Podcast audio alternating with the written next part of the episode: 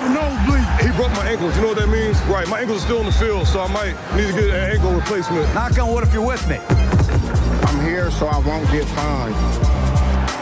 60 yards! You tired? You tired? Just win, David. Let's go to eat a damn snack. Can't wait. Välkomna till Viaplays NFL-podd, vecka 4 med mig Marcus Brien och Viasats expert och kommentator Oskar Strauss. Äntligen! Yes, äntligen. Hur är läget? Det är bra, hur är det själv? Ja, det är jag är glad. Jag är glad. Ja, Jets eh, hade sin bästa vecka hittills i år. ja, Man hade ju bye week, ja precis. så man, eh, Då kan man inte förlora. kan man inte förlora. Nej. Det är alltid något, så jag, jag är glad. Ja. Vi står kvar på 0-3. Ja, jag tror du skulle säga att jag är hemma i Sverige igen efter två veckor. Och... Ja, precis. Jag kommer till det. Vi ja. kan väl eh, komma in där lite. Ja, Alltså, vi såg ju att eh, Melvin Gordons holdout, som vi pratade om förra veckan, den tog ju slut. Mm. Han fick krypa till korset utan en ny deal. Och nu tog även din holdout från NFL-studion eh, Ja. slut. Du var tillbaka i sändning. Men frågan är, gick det bättre för dig i, i förhandlingarna än, än för eh, Melvin Gordon? blev ingen ny deal där heller. Inte? Det, det, den är på den samma, eh, tydligen så är man inte värd mer. Jo, Nej. men eh, man är uppskattad här på, på Viasat.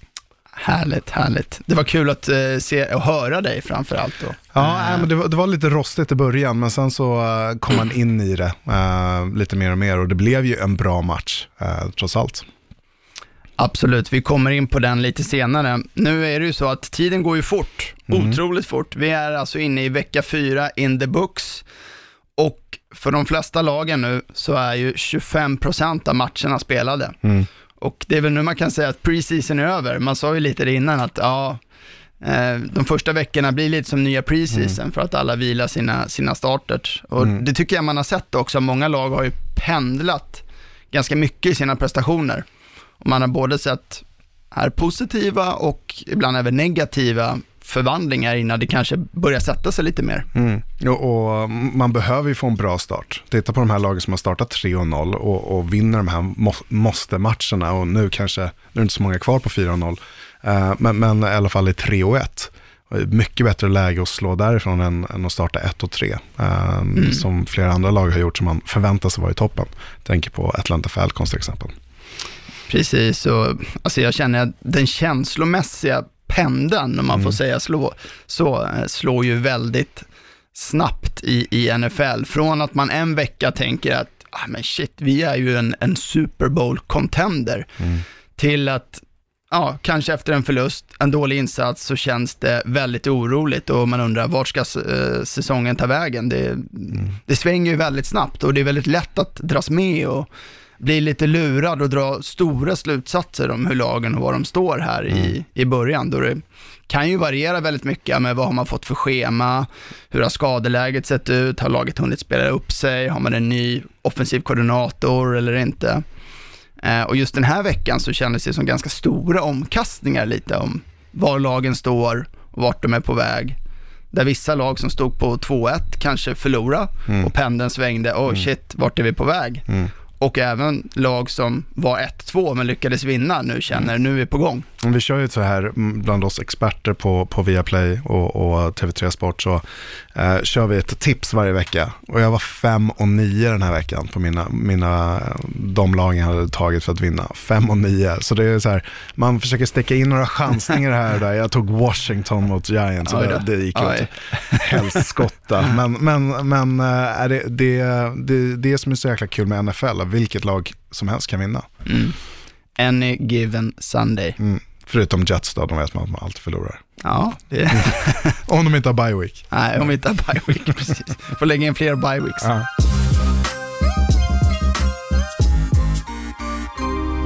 Tom Brady stängde nog inte av matchen i torsdags när vi äntligen fick en riktigt bra match på Thursday Night Football.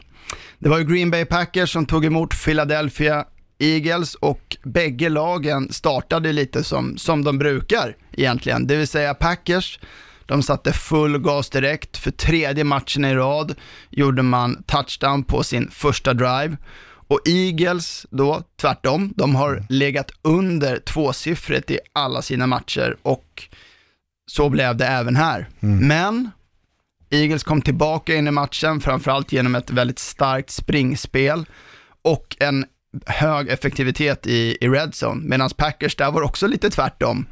De kom ingenstans i springspelet och var ganska ineffektiva i red zone och de envisades med att försöka springa på first down, men, men det gick inte.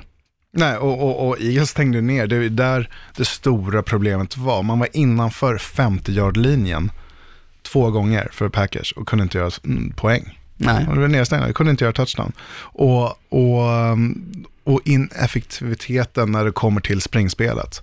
Man är alldeles för dålig med att springa över bollen. Och det har ju varit Green Bays ända sedan Aaron Rodgers har varit i laget och även när Brett Favre var där också. Så man kunde inte springa med bollen. Problem att springa med bollen. Och, och, och, och tittar man på, sneglar på statistiken, liksom, då är Aaron Rodgers den bästa löparen i laget på 46 yards. Mm. Och det är ju från att han har plockat ner bollen och fick liksom, scrambla runt lite själv. Aaron Jones 21 yards på 13 försök. Det, det är riktigt, riktigt dåligt. Och, och, och sen så, och där var ju Eagles stora styrka i den här matchen. Miles Sanders och, och Jordan Howard kunde, kunde köra på hur mycket som helst. Och, och Howard har en kanonmatch med tre touchdowns som, ja, tillbaks till två år tillbaks han var så bra i Chicago Bears. Men eh, nej, springspelet var den stora, stora delen och sen så kommer det självklart ner till den här sista passen som Ja. eh, påminner lite om Super Bowl, vad blir det, 51-52. Eh, Seattle Seahawks mot New England Patriots. Eh, Just det. Kastar upp den på goal line och eh, blir en interception.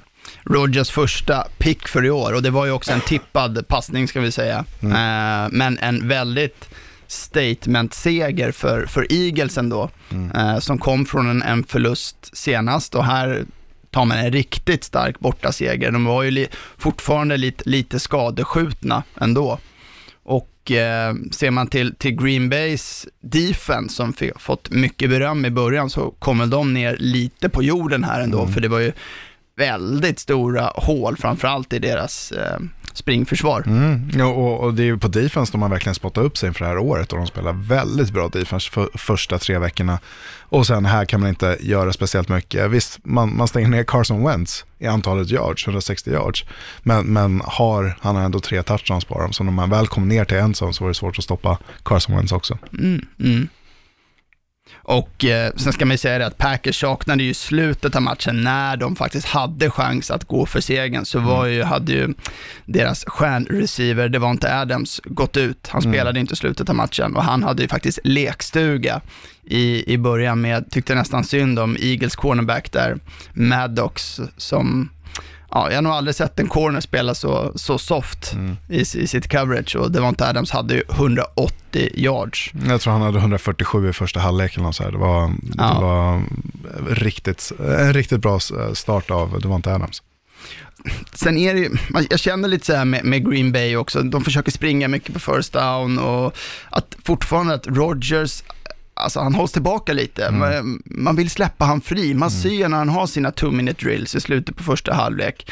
Han gör sitt klassiska move också där han får försvaret att hoppa offside, så har han liksom ett free play, kasta touchdown på. Alltså, det, är ju, det är ju magi, jag älskar att se det med Aaron Rodgers, men ah, det, han får inte ut det så mycket. Nej, men de, de vill ju etablera ett springspel på, på first down helst också för att få andra och andra och sex, andra och fem, andra och fyra och så vidare. Men, men använd sina wide receivers istället för passningsspelare. Kasta screens, kasta bubble screens. Gör någonting liksom innovativt där istället för ja, men springa rakt upp i mitten. Så jag tycker att man kan använda liksom Aaron Rodgers, jag vet inte om man blir tillbakahållen från Matt LeFleur, att han får kalla spel på line of scrimmage, utan Matt LeFleur har sagt att first down, då ska vi springa på bollen. Då ska vi springa bollen och då, om Aaron Rodgers inte får liksom, byta spel och så vidare, ja, men visst fan kan man stänga ner det då, om man vet att, liksom, man scoutar och kollar mycket film, man vet att de gör det. Ja, då, då, då är ju problemet liksom, mycket större än så. Då är det någonting mer att, att hålla tillbaka en av ligans bästa quarterbacks i Aaron Rodgers gör ingen gott i Green Bay.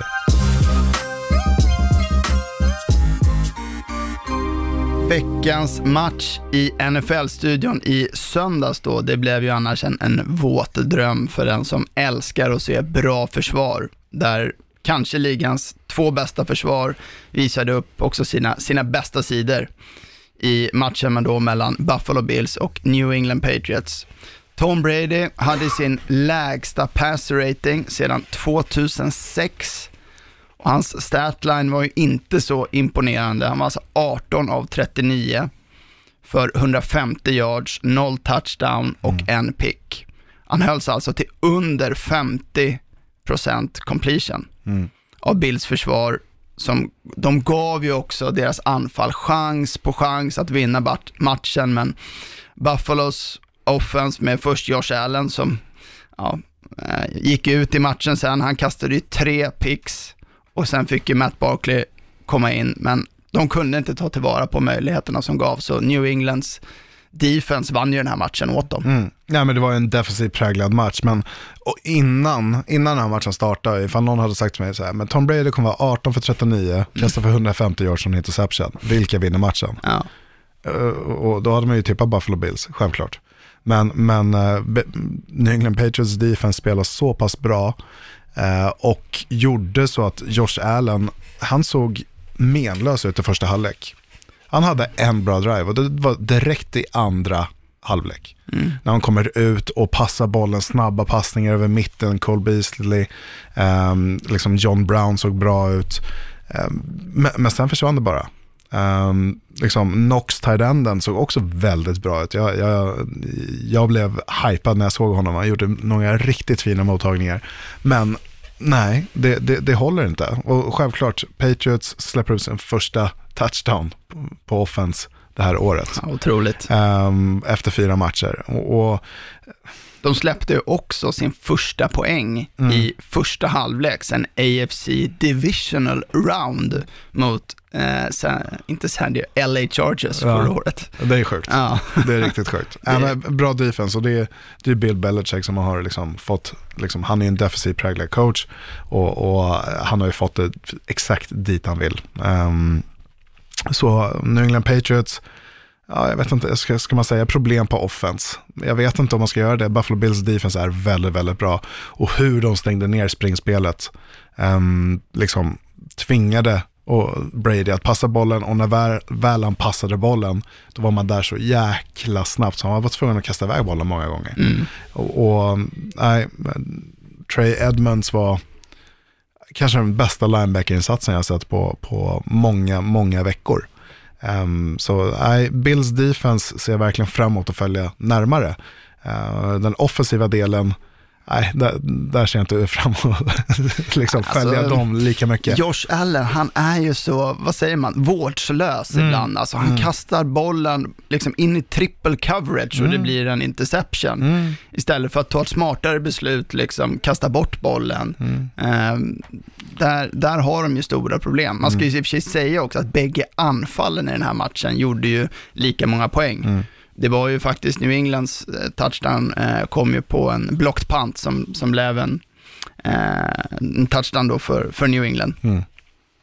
Ja, men det, det, det jag tycker man liksom, Mitch Trubisky i Chicago Bears, jag tycker han och, och Josh Allen är ganska lika när det kommer till liksom, passningsspel och så vidare. Men Trubisky, vad han gör bättre, det är att han lägger bollar, ifall så här, one in doubt, vart ska jag lägga bollen? Då lägger han alltid lite längre, där ingen annan kan ta den.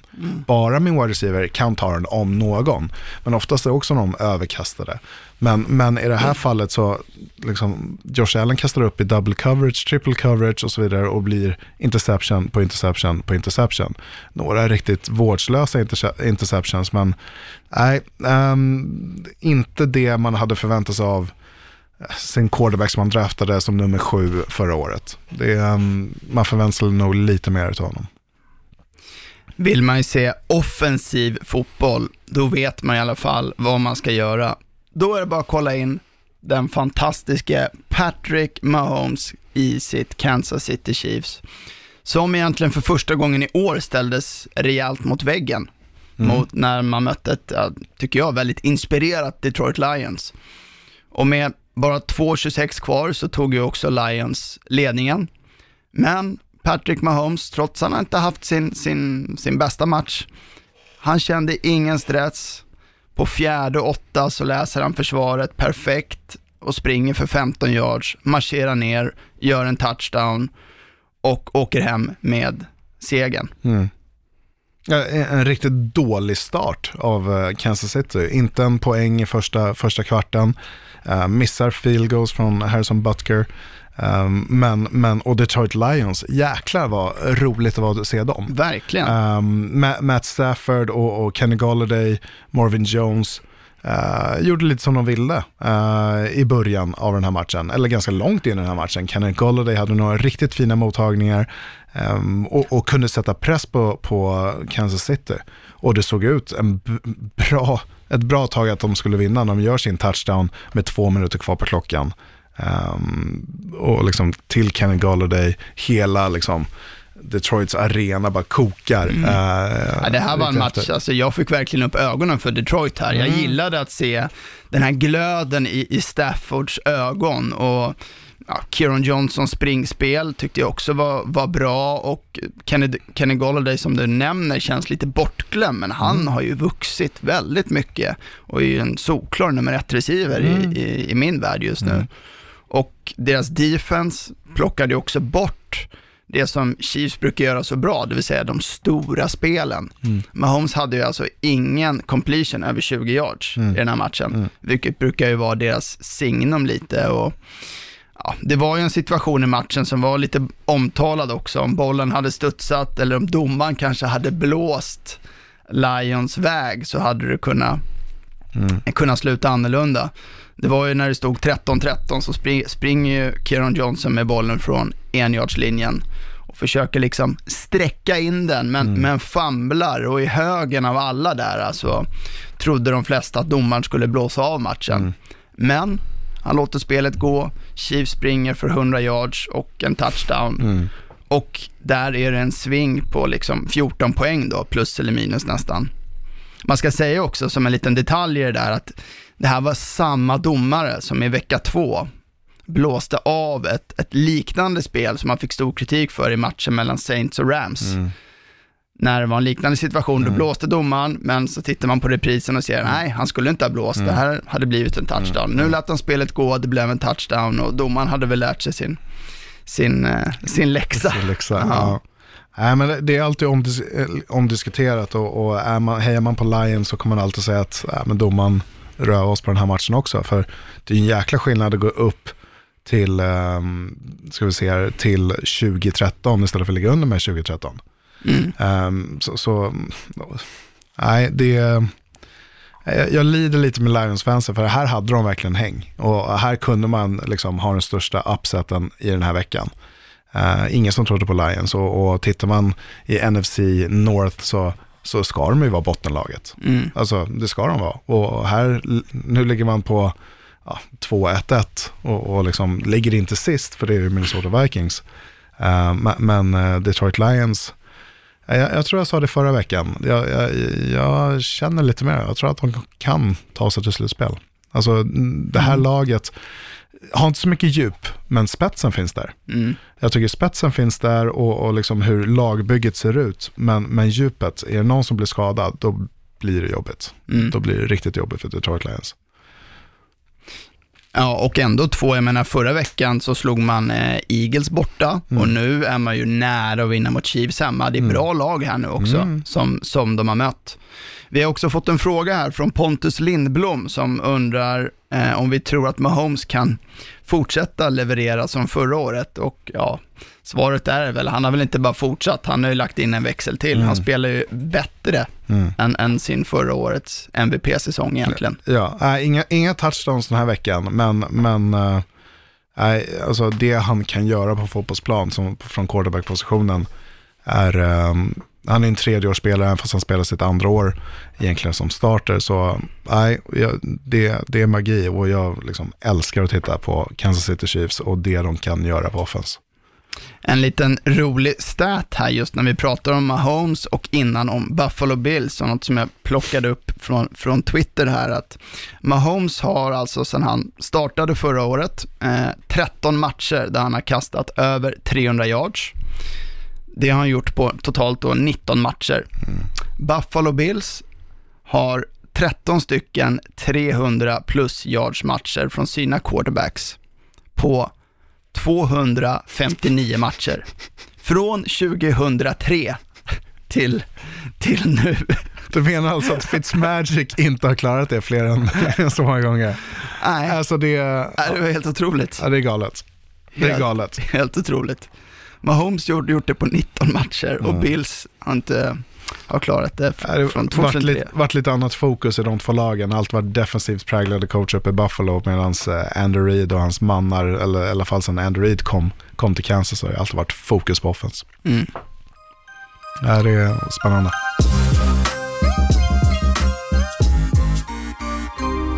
Veckans poängfest hittade vi i Los Angeles där Rams hittills stabila försvar släppte hela 55 poäng mot Tampa Bay som också slog franchise-rekord i, i antalet poäng. Jared Goff, han kastade för 500 yards, alltså mer än 500 yards, men med tre picks och ett obefintligt springspel så mäktade de då ja, bara egentligen med 40 poäng och förlorade. Förra veckan hos Tampa så var det receiven Mike Evans som hade en monstermatch med över 180 yards. Den här veckan så steppade Chris Godwin fram med 172 yards och två touchdowns. Är Godwin kanske just nu ligans bästa andra receiver? Spännande. Mm. Kanske. Vem är de andra som man tänker på? Sammy Watkins tänker jag sp- spontant på i Kansas. Han är där uppe. Han är där uppe. Nej, men det, det var ju mycket hype kring honom, liksom, de som spelar fantasy. Eh, fotboll vet ju att liksom, det har varit mycket snack kring Chris Godwin och liksom, vad han gjorde i slutet på förra säsongen. Han kunde blivit en, eller ska bli den här nummer två wide receivern, hoppa in istället för Deshaun Jackson i Tampa. Mike Evans är en sån spelare som drar på sig mycket. Uh, mycket trafik så det kommer vara mycket en mot en chanser uh, eller coverage på, på Chris Godwin. Så ja, han, han är definitivt där uppe.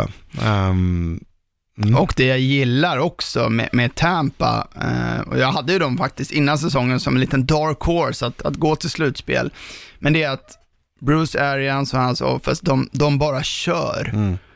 Eh, de växlar inte ner utan de fortsätter våga hela tiden gå för det. De kastar mycket djupt, även i ledning, de blir inte konservativa. Och James Winston, han är ju en sån QB som också passar ju det, det typen av spel och är han på humör så är han en, en rolig quarterback att titta på. Ja, absolut. Det blir mycket stora spel.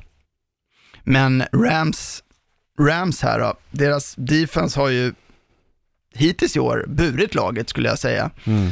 Eh, kommer inte alls upp i nivå och man blir lite orolig också när de, när de inte alls får igång ett, ett springspel. De kastar alltså bollen 68 gånger i den här matchen. Mm. Det är klart, då kanske man får räkna med tre picks också om man har så många passningar. Och tappar en fumble också från Jared Goff, så fyra turnovers. Ja, Och, och oftast i liksom, det blir inga roliga lägen för, för, eh, för deras defense att plocka upp det när man har fyra turnovers. Så det, det, det är väl den stora delen och sen kommer han inte upp i springspelet och ska lita allt på Jared Goff. Liksom förra året så började vi prata om att Jared Goff inte var den här systemkuben. Liksom, det spelar ingen roll vilket system han är, så pass bra. Och nu börjar det bli lite så här, ja, han kanske är den där systemkuben ändå. För att han inte har presterat på, på samma nivå. Och liksom har inte hjälp av springspelet. vad menar du när du säger systemkube? Ja, men systemkub är liksom att liksom, så länge systemet är riktigt bra, man har pratat om det med Tom Brady också, liksom Bill Belichick och hans offense, eh, Jo- Josh McDaniels offense, ehm, att liksom, är Tom Brady den quarterbacken vid 42 års ålder, det bästa liksom NFL har att, att tillgå? Så bara, nej, egentligen inte i, liksom, i, i i ren atletism eller, eller ren kastarm. Nej, det är han inte. Och, och samma sak med Jared Goff. Är han den, liksom, den bästa spelaren? Kommer ihåg från Hard Knocks. Liksom, är den smartaste spelaren? Han visste inte ens var, var solen gick ner och vart den gick upp. Liksom, åt vilket håll. Så, det, så här, ja, jag vet inte. Men, men förra året så jag börjar tvivla lite igen, men har man Todd Gurley och den säsongen som han hade förra året så kan fan vem som helst spela quarterback för det mycket fokus blir på springspel och då kommer ju självklart öppna upp sig saker, speciellt med Sean McVays och hans offense. Så liksom kan stoppa in vilken quarterback du vill i Sean Mc- McVays offense med Todd Gurley som running back. Ja, då, då skulle nog många kunna spela quarterbacks i den här ligan i, i det laget. Ehm, Men hur tänker, hur tänker Rams här nu då, när man bara springer med bollen alltså 11 gånger den här matchen med, med Todd Gurley? mm. Det måste ju finnas någon förklaring där. Varför gör man, varför gör man så? Ja, men, men, springer fem gånger för 16 yards Todd Gurley. Um, mycket snack har ju varit sedan förra året när han gick ner med en skada. Eh, jag tror det var i vecka 14. Eh, och, och han spelade inte alls någonting, knappt någonting. Eh, och spelar knappt någonting i Super Bowlen heller. Och mycket kring hans knäskada. Han blev ju draftad från University of Georgia eh, med en korsbandsskada. Blev ändå plockad i första rundan av Rams. Ehm, så, så liksom, hur, hur skadad är han egentligen? Vill man slita på honom lika mycket som man gjorde förra året? Tydligen inte. Men är det någonting mer som ligger där bakom? Är han fortfarande skadad? Är han inte hel? Är det här max vi kommer få se av Todd Gurley? Um, och, och då blir det jobbigt om all press ska vara på Jared Goff. Han har fantastiska wide receivers, liksom, tre ganska likadana wide receivers i, i Cooper Cup och Robert Woods och, och Brandon Cooks. Men ja, ja, ska, ska Jared Goff passa bollen 68 gånger per match, om man är tvungen att göra det, då kommer inte Rams vinna många fler matcher. Tror jag. Nej, nej, det kommer bli, ja, vi får se. Vi får se vart det landar. Alltså, det här är samma defense de möter. Visst, det här defenset i Tampa Bay Buccaneers släpper upp 40 pinnar, men det är samma defense man möter som förlorade mot New York Giants och en rookie quarterback som startade sin första match utan en av ligans bästa running backs i Saquon Barkley. Mm, Och man kan inte vinna på hemmaplan mot det här laget. mm. Vilket är lite skrämmande. Nej, och som jag sa, jag menar de inledande tre matcherna tyckte jag också man såg det där att deras offens har inte kommit igång i samma tempo som vi såg förra året, utan det var, har ju varit deras defense lite som har burit laget. Eh, men ja, vi får se vad, vart, det, vart det lider framåt här för Los Angeles Kan- Ra- Rams. Kan vi bara prata om eh, Barrett också? Ja, såklart, såklart. Shaquille Barrett. Otroligt, Vilk, vilken start på säsong. Ja, nio stycken sacks. Ja, Och han har en interception och en fumble, eh, eh, force fumble också i den ja, matchen. ja. Det är, eh, är fantastiskt. På fyra matcher. på fyra sex. matcher. Ja. Och då är det så här, vi har sett sådana här uppstickare komma upp och liksom ha fantastiska matcher. Men men liksom, kan man hålla i det här, då är det nya rekord som kommer vara var på Tampa Bays sida efter den här säsongen. Ja, just nu är han väl, måste han ju vara favorit till Defensive Player of the Year. Ja, det absolut. är väl, han leder ju det racet, även fast vi bara är en fjärdedel in. Mm. Mycket kan hända. Kommer du ihåg för ett antal år sedan, Oscar, när det var Tebow Mania i Denver? Tim Tebow var quarterback i Denver och ja, han kunde ju i princip inte kasta bollen, men han var en jäkla vinnare och han skapade ju hysteri, total hysteri. I söndags så startade Minshew Mania i Denver. När Jaguars kom tillbaka från att ha legat under med 14 poäng och vann matchen med 26-24. Minshew visade ju lite sin magic där vid några, tycker jag, helt spektakulära spel när han dansade runt och flydde säkert fyra tacklingar innan han passade för sin första touchdown i matchen. Och minns också ett spel i slutet där, där bollen liksom studsade mot- på marken som en, som en basketboll. Och han fångade upp den och kastade sen en, en passning då, eh, en completed pass. Så att nej, det var häftigt att se. Mm. Gardner Minshew. Jag tror inte det är många som saknar Nick Foles just nu. Alltså när Nick Foles går ner i första halvlek eh, med, med ett skadat nyckelband. Eh, vad heter det? Nyckelband? Nyckelben. Nyckelben. Nyckelband, ja. Nej, de är inte mycket värda. Eh, nyckelben och ehm, han kommer jag ha med. Eh, nyckelben och, och vem kommer in då? Äh, men en kille från Washington State, har, skulle bli graduate assistant på eh, University of Alabama, eh, coacha lite. Men här är han, killen med mustaschen, världens skönaste stil och kan göra sådana här, alltså han såg ut som alltså, Johnny Mansell i college. Där han dansar runt där och gör det här magiska. Plockar ner bollen, hoppar runt lite i fickan och sen hittar Armstead nere i vänster, vänster hörn på endzonen.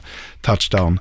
Um, det är en fantastiskt rolig spelare att titta på. Och, och um, hur han gör, alltså att komma tillbaka och vinna på bortaplan. Broncos är, trots sin start, inget skitlag. 0-4. Eh, så, så Jaguars komma in och vinna den här matchen på bortaplan och, och är nu 2-2. Um, ehm, starkt skulle jag säga.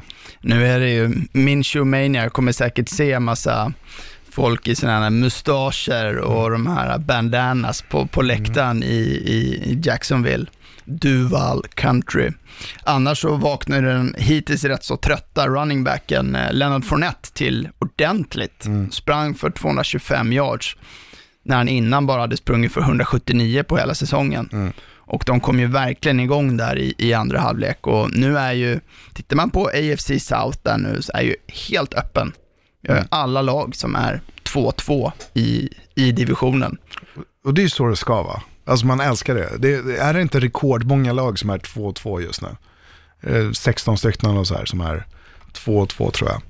Um, och, och det, det, det är ju så, eh, eh, en, liksom, jag tycker det blir absolut roligaste på, när, när det är så, det är 2-2, istället för att lag är 4-0 och något annat lag är 0-4 i en division. Så nu är det helt öppen och det är så mycket som har hänt just i den här divisionen. Och, och den har ju varit oförutsägbar i många år. Ska Colts ta det som alltid varit favoriten med, med Peyton Manning och sen Andrew Luck. Och så har man uppstickare Jacksonville Jaguars för något år sedan. Tennessee är alltid 8-8. Eller 9-7. Eller 9-7. Um, och Houston som liksom har all den här talangen just nu men kan inte vinna matcher. Så det, nej, det, det blir en spännande division att följa AFC South. Sen måste jag säga, alltså, stackars Denver ändå. Mm. Nu är Joe Flacco, han trodde ju säkert för, här för andra matchen i rad att han lett laget till seger med en, liksom en game-winning touchdown inom de sista två minuterna av matchen. Men igen så förlorar man på ett field goal i slutsekunderna när liksom klockan tickar ner på, på 0-0 och nu är, det, nu är det tufft för Denver. Och det är lite det här som är NFL. Det gäller ju, som man säger, liksom find a way att vinna de här jämna matcherna. Mm. Hade det liksom gått lite åt det ena eller andra hållet så hade man kanske varit också 2-2 nu, men nu är man 0-4. Men, mm. men med den talangen i truppen, så man, man kommer ju vinna matcher i år. Ja, men det, det kommer man göra. Man kommer ihåg hur de sabbade för lag förra året också, eh, i, i, slutet av, av säsongen. För att de har ett bra defense och nu går ju Bradley Chubb ner med, med en skada, dessvärre, så han kommer inte spela något mer den här säsongen. Ehm, tyvärr, men, men de kan göra mycket bra. Liksom. Joe Flacco, jag tycker han passar det här officet. Uh, med, med två bra running backs. Um, har inte fått samma utlopp som de hade förra året, självklart Philip Lindsay och Royce Freeman. Men, men uh, nej, jag, uh, jag lider med Broncos likt, uh, liksom du gör Marcus. Några snabba korta då om övriga matcher. Kanske NFLs största besvikelse i år, Atlanta Falcons förlorade igen, denna gång hemma mot Tennessee Titans med 24-10. Swagen hos Cleveland Browns var äntligen tillbaka och i helgens match mot divisionsrivalen Ravens såg man ut som det laget många Browns-fans hade hoppats på. Runningbacken Nick Chubb dominerade längs marken med 165 yards och tre touchdown och i luften var wide receivern Jarvis Landry två yards bättre med totalt 167 yards när de vann med 40-25. Det hyllade Ravens, kom kanske ner på jorden här och kom ingenstans i matchen. Kanske var de lite överhypade efter de två första matcherna mot ganska så svagt motstånd. Panthers rookie quarterback Kyle Allen tog sin andra raka imponerande seger för sitt Panthers mot Houstons Texans med 16-10. Segern ska mer tillskrivas lagets motor, runningbacken Christian McCaffrey som hade 37 touches i matchen och 179 yards och Ron Riveras defense som säkrade Deshaun Watson sex gånger, gav han 11 hits och 19 hurries bakom hans Strauss sågade offensiva linje. Han måste avgå.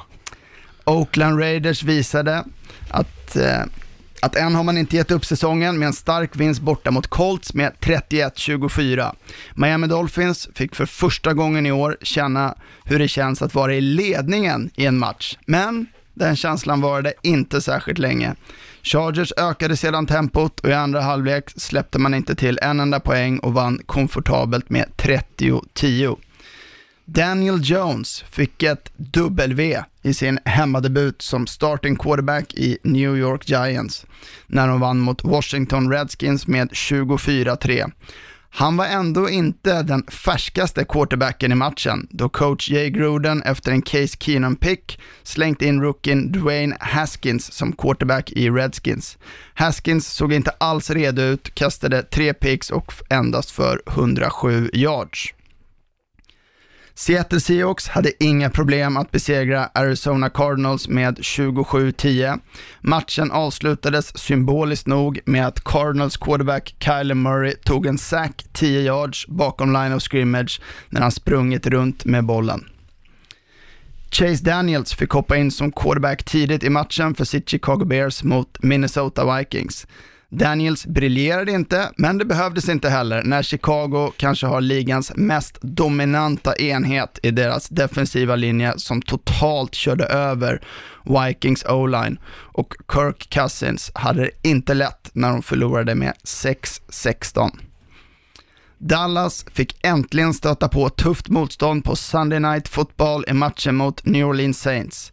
Det så hyllade Dallas blev här kanske lite synade då man bara mäktade med 10 poäng och Zeke Elliott blev totalt nedstängd till bara 35 yards av ett starkt Saints-försvar. I Saints behövdes inga touchdowns och Teddy Bridgewater kom inte ens upp i 200 yards, utan det räckte med fyra field goals för att få upp 12 poäng och ta en stark seger. Pittsburgh Steelers fick sin första seger för säsongen när man på måndagskvällen slog divisionsrivalen Cincinnati Bengals med 27-3. Oscar. Mm. Några kommentarer där eller något att tillägga på de matcherna? Christian McCaffrey, vilken fantastisk spelare. 175 yards i alla fyra matcher minst. Uh, och, och, touchdowns. Det är, uh, kanske ligans bästa. Off offensiv MVP just nu. Han är ju deras motor. Ja, och, och, och hur han hjälper liksom en rookie quarterback också, Kyle Allen, eller en ny quarterback i, Kyle Allen, uh, komma upp och, och liksom kan vinna matcher. Har man en sån running back så hjälper det självklart.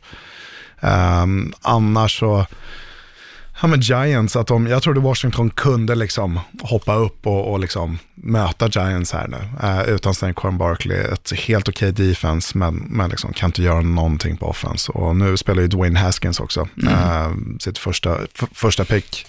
Uh, som har varit omdiskuterat när det kommer till Uh, liksom, vill, är det general manager och ägare som vill ha Haskins eller är det liksom, tränarna som inte vill ha honom? Liksom? Det, det är lite, lite snack där. Uh, lite interna stridigheter mm. i Washington, det, det båda ju inte gott. Mm. Och sen måste jag även, liksom Cliff Kingsbury lyssnade ju tydligen inte på mig förra veckan, uh, men, men utan man tar fyra sax här igen och liksom snittsäken är på, på 8,5 yard. varför? Du springer runt, Keller Murray, det är inget tv-spel. Men eh, nej, äh, mer än så har jag väl inte riktigt. Det är en omgång som, liksom, svår, svårtippat. Det är svårtippat i NFL. Det är, så kommer det alltid vara.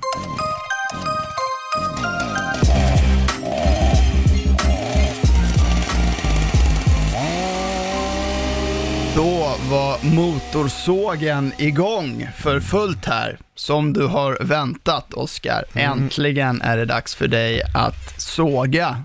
Mm, äntligen säger jag också. Men börja med en fråga Marcus. Om jag frågar dig, vem tycker du har varit den fulaste spelaren i NFL de sista åren? Vem har spelat på gränsen och spelat fulast? Perfect. Var inte ens perfect. Mm, många, många kan hålla med dig. Och jag håller med dig någonstans också, men, men jag hävdar att han är bara missförstådd. Han är bara missförstådd. Uh, vi spelar tillbaka bandet lite.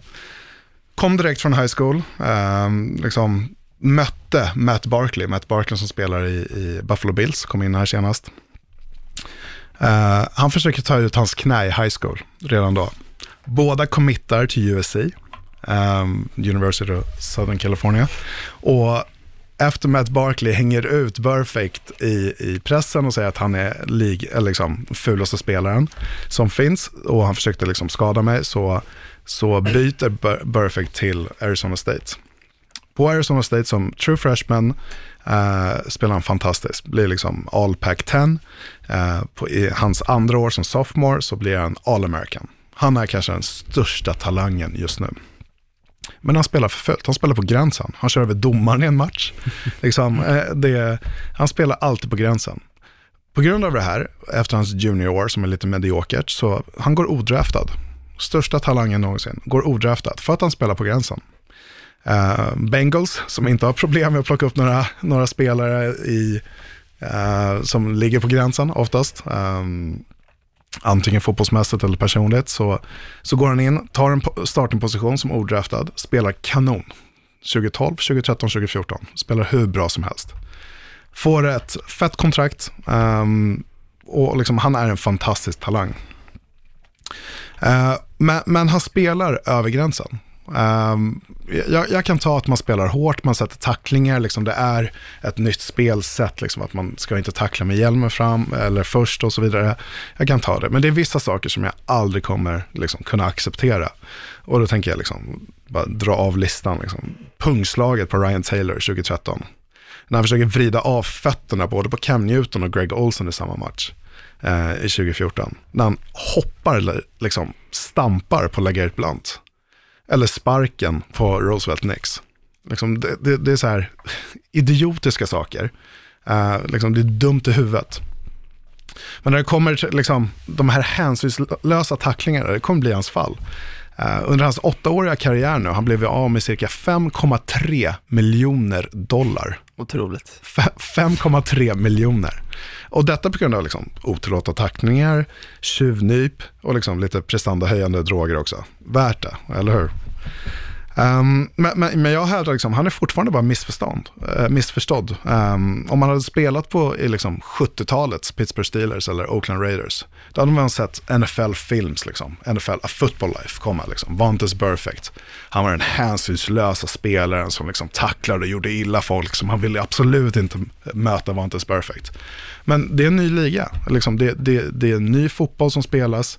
Um, liksom, det, det, han är inte, liksom, han, han, han är 40 år för sent med sin spelstil. Uh, liksom från att liksom, han har fått höra hela sitt liv, liksom, gå in och gör illa. Du är så pass bra, gå in och gör illa den andra lagets quarterback. Det här är inpräntat från high school. Och nu, en tackling, hjälm mot hjälm, hänt så många gånger tidigare. Så blir han avstängd 12 matcher och kommer tappa sitt kontrakt med Oakland Raiders. 1,2 miljoner dollar mindre på kontot. Uh, och, och, allt jag kan tänka på liksom är att en gammal coach som sa till mig, en Tyresö, om huvudet, huvudet är dumt så får kroppen lida. Mm. Och tyvärr så är det liksom andra spelares kroppar bara som får lida i det här fallet med Vantes Perfect. Ja, jag måste lägga till, det jag reagerade på i helgen när jag såg den här, den här tacklingen var ju också hur han betedde sig när han får se, han blir ju då utvisad från matchen, när han springer ut och hånflinar mot liksom publiken Mm. och liksom visar ingen respekt eller någonting. Eller ånger för den delen heller. Nej, och, och det, det sättet, det är inte första gången han kastar upp Johnny Mansell, liksom dollar eller pengar-signet. Liksom så, men det är lugnt, det är bara liksom, skicka en fine. Och, och till sist så, de här finesen hjälper ju inte. Måste man ta till hårdare tag, liksom, man vill bort, få bort de här huvudtacklingarna och då liksom, är det bara avstäng, avstängning som gäller, som, som hjälper i, i det här fallet. Så nu får han 12 matcher resten av säsongen och jag undrar ifall han kommer spela fotboll igen i NFL. Det finns en annan liga som heter XFL som eh, den här killen kanske spelar i en dag. We got a game ball. All right.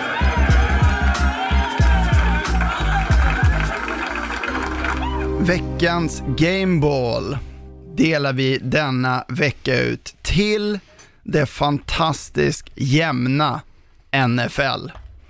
40% av lagen är nu alltså 2-2, det vill säga 13 av 32 lag har, är 2-2, där säsongen står och väger och pilen på formen kanske pekar åt olika håll. Men det är ju det som är så himla kul och underhållande, att det är så otroligt jämnt i ligan hoppet lever för, för de allra flesta lagen. Och som vi såg den här veckan, så any given Sunday så kan ju alla slå alla.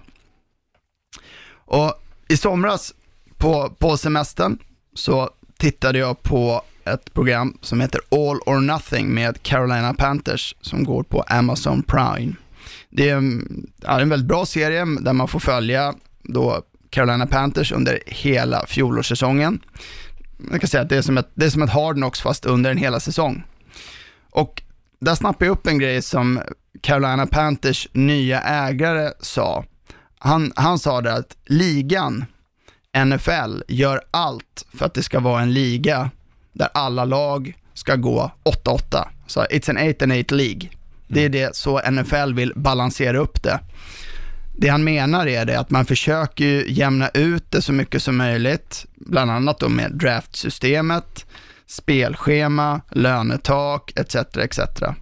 Och han menade på där att då blir de här andra detaljerna det som, som skiljer sig, alltså som coaching, som scouting, faciliteter, förberedelse, mentalitet, kultur och så vidare.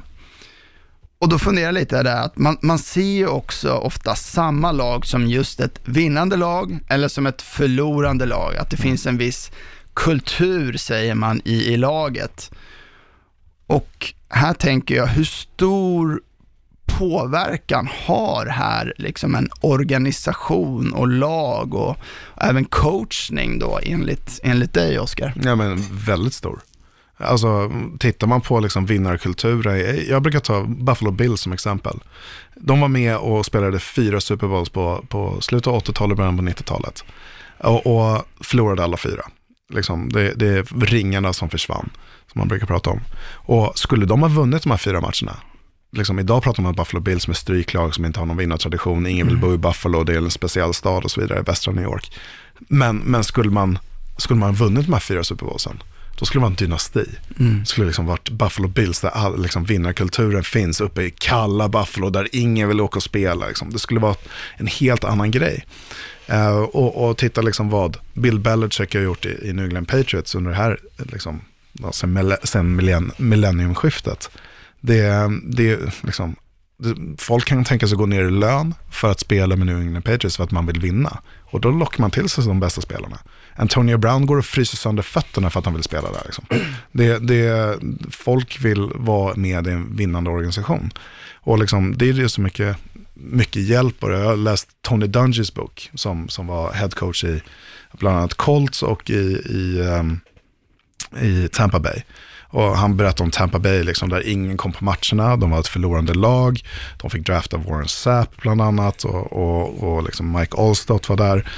Um, och, fick och liksom hade inga faciliteter. De bytte om i, liksom, i, ett, ja, i, en trailer mm. i princip.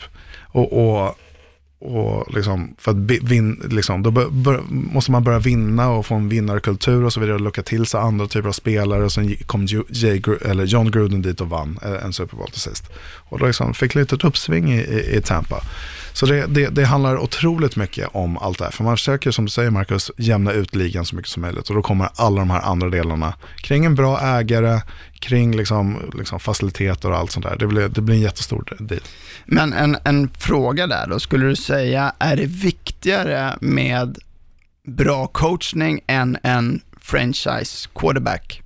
Om man skulle säga så här, om du, om du var general manager och sen fick mm. du välja här. Mm. Eh, du kan få Bill Belichick för 15 år eller mm. du kan få Tom Brady för 15 år.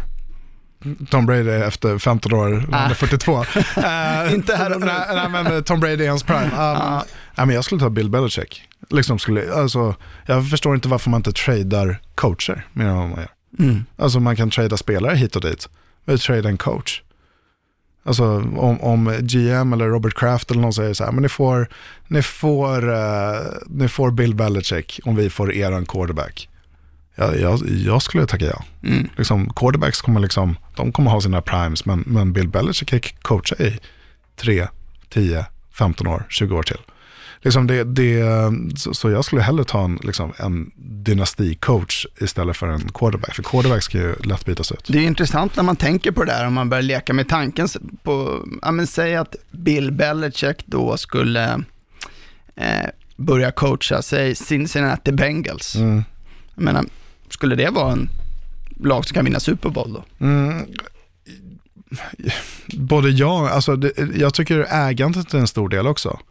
Och liksom familjen Brown i, i, i Cincinnati har väl inte varit den liksom mest prominenta ägaren. Hur man eh, höll kvar Marvin där väldigt länge. Um, Skulle ju kunna ta hit CJ och prata lite Bengals, han ja, gillar ju det. Han, han gillar ju Bengals och den Ja. organisationen. jag vet inte hur mycket, hur ofta han har spelat galla över dem. Men, men eh, nej, eh, det, tveksamt. Det, det handlar liksom, ofta så går det ju rakt igenom, liksom, den här traditionen lyser ju rakt igenom från ägandet rakt ner till materialare eller vattenpojke eller vattenflicka. Liksom. Det, det är hela vägen ner och, och du vinner, eller du bygger en kultur från ägandet och ner till tränarna och det lyser ner i spelarna också. Men är det det som gör att vissa franchise då, som kanske ses som mer förlorande franchise, Mm.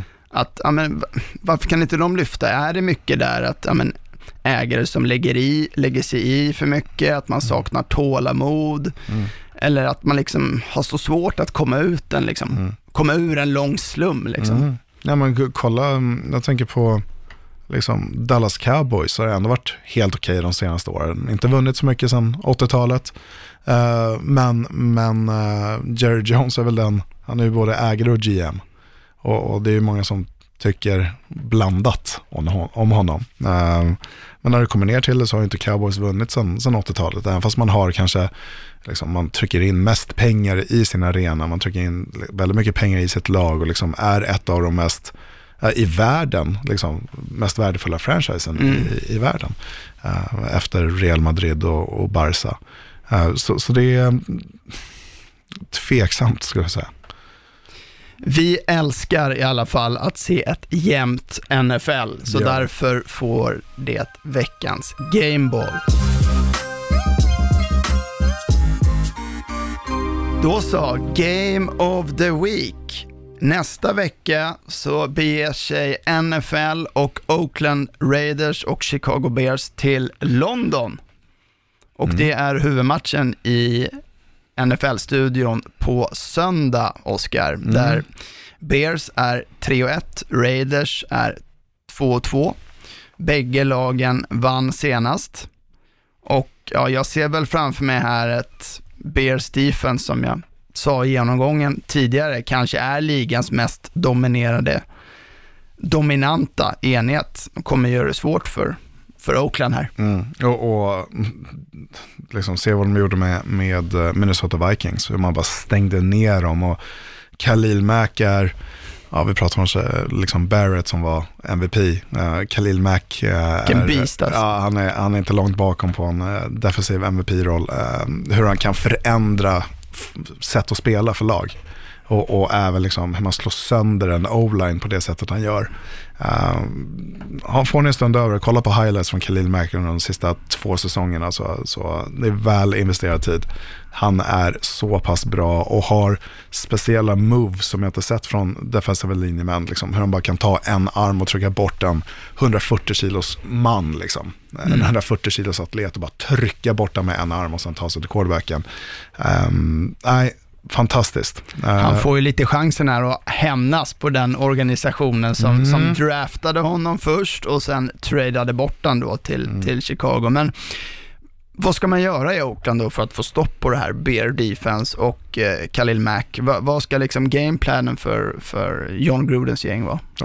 Um, någonting som liksom, jag har fått liksom, inpräntat i mitt huvud, det är att spring mot liksom, den snabba D-linen, liksom, bort från styrkan och, och liksom, liksom, gå bort ifrån liksom, Khalil Mack när det kommer till passningsspelet. Nu, nu kommer förmodligen inte Mitch Trubisky spela för att han gjorde illa axeln senast.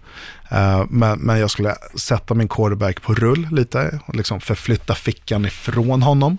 Eh, så, så står Khalil Mack på vänster sida, men då skulle jag flytta liksom, fickan från honom så det, liksom, man köper sig en extra sekund hela tiden. Ehm, så, så jag skulle håller mig undan från Khalil Mack. Eh, alltså det, det, det, låter så larvigt, men liksom, han är en sån spelare som kan elda upp sitt defense, elda upp liksom ett helt lag på det sättet han kan spela. Får man bort honom ur en match, ja, men då, då, då blir det en icke-faktor. Vi har sett det, liksom, jag såg Tom Brady när de spelade mot, eh, när Patriots spelade mot Khalil Mack förra året liksom, han blev en icke-faktor. Mm. För man stod där med tight och bumpade honom, liksom störde honom, fick ingen ren, liksom, fick inte komma av bollen rent. Så jag skulle liksom ha, liksom, vare sig wide receivers eller, eller en tight liksom, vara där och liksom störa honom på line scrimmage. Liksom, ta bort ett spel, eh, en passmottagare mm. och liksom tryck till honom och sen gå på en route efter det. Mm. Liksom, det blir lite fördröjt, men kan du få bort honom liksom, ur den och komma ur sin zon då, då, då har man chans att vinna i Oakland. I London. I London. Mm.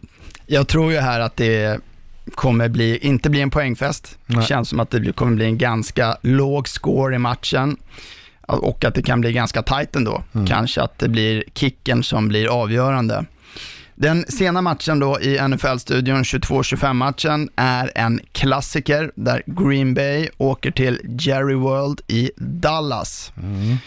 Här är ju två lag som bägge var 3-0, men bägge förlorade sist och är nog ganska så revanschsugna. Mm. Det är ju också två bra, bra defense, mm. men känslan är att det kommer ändå bli mer poäng i den här matchen än, än i den tidiga matchen. Och kan Green Bay stänga ner Zeke så som Saints gjorde så tror jag att man vinner. Mm. Men kan Green Bay kunde inte stänga ner Jordan Howard och, och det här med en bättre offensiv linje och en bättre running back så tror jag kan bli svårt för, för Green Bay på bortaplan. Mm. Um, då det kommer ner till passningsspelet och, och Cowboys har ju bra pass rushers också. Um, så nej, jag, jag, tror på Cowboys i den här matchen på hemmaplan. Um, jag tror det kan bli knepigt för Aaron Rodgers och hans mannar. Och liksom, du måste få igång ett springspel, men släpp Aaron Rodgers fri lite. Ja. Släpp han fri och göra den magin som han är så, så bra på att utföra. Uh, så Matt LaFleur, släpp honom fri. So, you know, for now we're gonna have to cut you. Cut you. Cut you. Cut you. Cut, cut you. Veckans katt. Det är ju nu vi ska plocka bort lag som vi säger inte kommer att gå till slutspel. Och den här veckan så kommer vi plocka bort två stycken lag.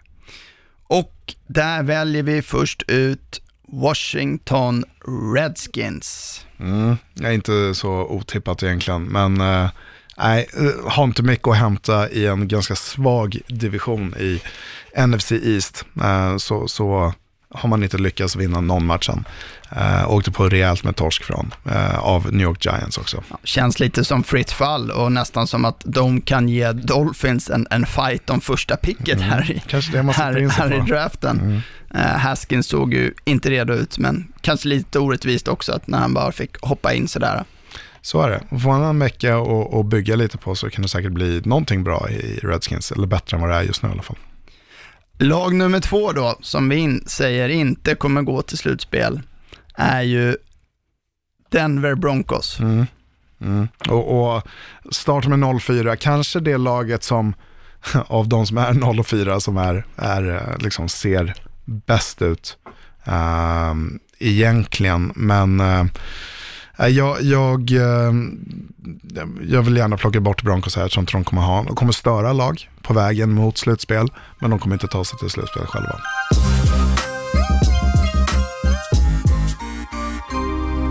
Så innan vi avslutar här Oskar så tänkte jag vi ska plocka upp några frågor som har kommit in via Twitter. Vi har Jesper Haglöf som undrar vad man kan se för tendenser i Giants spel med Daniel Jones som quarterback. Han undrar här om, kan man som supporter vara optimistisk och tro att försvaret kan rycka upp sig och hoppas kanske på en 9-7 och wildcard-plats? Mm.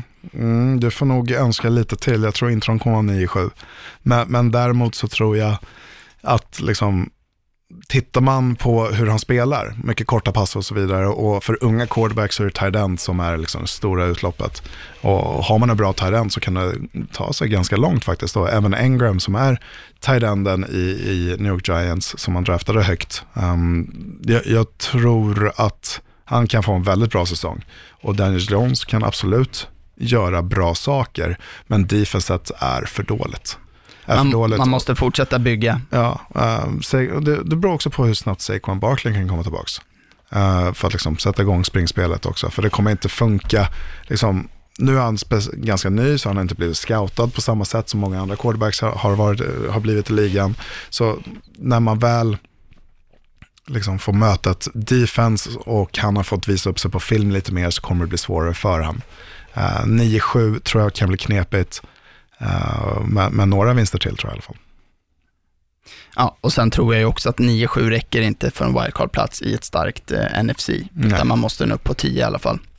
Olle Näslund frågar om Cam Newton verkligen kommer starta när han är tillbaka. Allen ser ju bra ut och ja, Cam Newton kommer starta när han är tillbaka. Ja, men det tror jag också. Uh, det tror jag också. Uh, jag gillar Kyle Allen, hur han sa att liksom, jag är här för att spela fotboll, mm. uh, inte för att klä, klä ut mig. Nej, i, uh, inte ha massa scarfs och hattar. eller uh, exakt, det är inte min grej.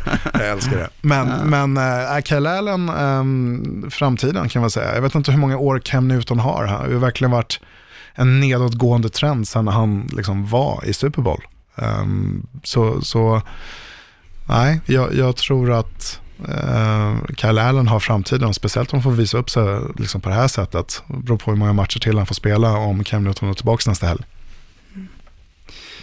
Sen har vi en sista fråga här från Swedish Kermit som undrar varför Kirk Cousins får fortsätta underprestera, säger han, år in och år ut, samtidigt som han får större och större kontrakt. Mm. Och, och, han har ju haft har riktigt dåligt record när det kommer till att möta vinnande lag. Mm. Eh, eller lag som har tagit sig till slutspel. Där är han inte, han är inte bra där. Och när han fick sina 8 mil på tre år, garanterade, så, så var det många som höjde på ögonbrynen. Jag trodde att det skulle bli bra. Liksom, en quarterback som liksom, har en fantastisk running back, en, två väldigt bra receivers, en bra tight end. Men det är den offensiva linjen nu igen. De får inte ihop den offensiva linjen. Och det är så stort. Liksom. I den här matchen mot, mot, eh, mot eh, Bears så blir man ju överkörd på den offensiva linjen.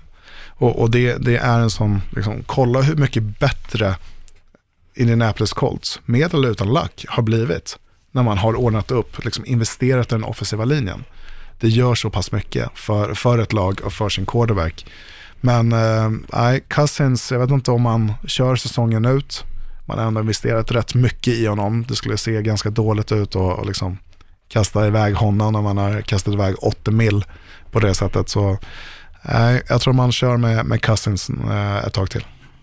Sen ska man väl säga det, just vad gäller kontraktet, så jag menar, min take på det, man får det kontraktet man, man, man förtjänar något sätt. Mm. Det är lite marknaden som styr och mm. det ser man ju spelare som går ut i, i free agency, även fast de kanske inte har levererat som superstjärnor alltid, så får man ändå feta kontrakt. Mm. Och Kirk Cousins hade ju också några bra år i, i Washington, ska man ändå mm. säga, i ett inte så starkt Washington heller. Ja, men tog sig till slutspel ändå och, mm. och liksom, möjligheterna han hade där med vare sig defense eller sina wide receivers var, var minimala. Då så, that's it för denna vecka. Stort tack för att ni har lyssnat. Gå gärna in och lägg en eh, kommentar och ratea och prenumerera på podden. Kom också gärna med frågor eller feedback till oss via Twitter på vårt nya konto via Place NFL-podd, at Viaplays NFL-podd. Och har vi något företag där ute som är intresserade av att samarbeta med oss så är ni också varmt välkomna att höra av er. Vi säger over and out, Marcus Brien och Oskar Strauss. They can't stop a nosebleed. He broke my ankles. You know what that means? Right. My ankles are still in the field, so I might need to get an ankle replacement. Knock on wood if you're with me. I'm here so I won't get fined.